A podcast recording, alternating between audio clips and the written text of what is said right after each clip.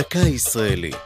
השבוע, חסידים, במלאת 120 שנה להולדתו של הרבי מלובביץ'. והפעם, מנהיג אחרון.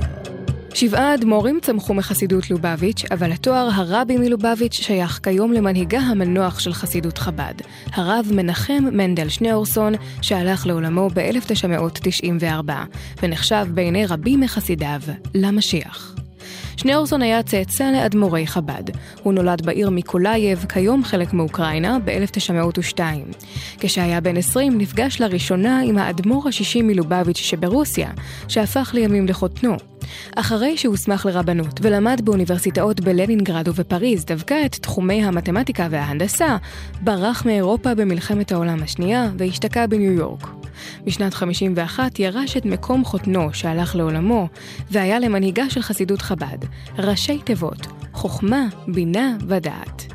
הרבי מלובביץ' מעולם לא ביקר בארץ, אף לא את אלפי חסידיו שרבים מהם מתגוררים ביישוב כפר חב"ד, שהקימו ליד לוד ב-1949. בכפר חב"ד חיים כיום כשבעת אלפים תושבים, וקיים בו העתק מדויק של בית מדרשו של הרבי בניו יורק, הבניין המכונה בניין 770. זו הייתה דקה ישראלית על חסידים ומנהיג אחרון. כתבה והפיקה אור זוהי סולומוני. ייעוץ הפרופסור גדי שגיב. עורך ליאור פרידמן.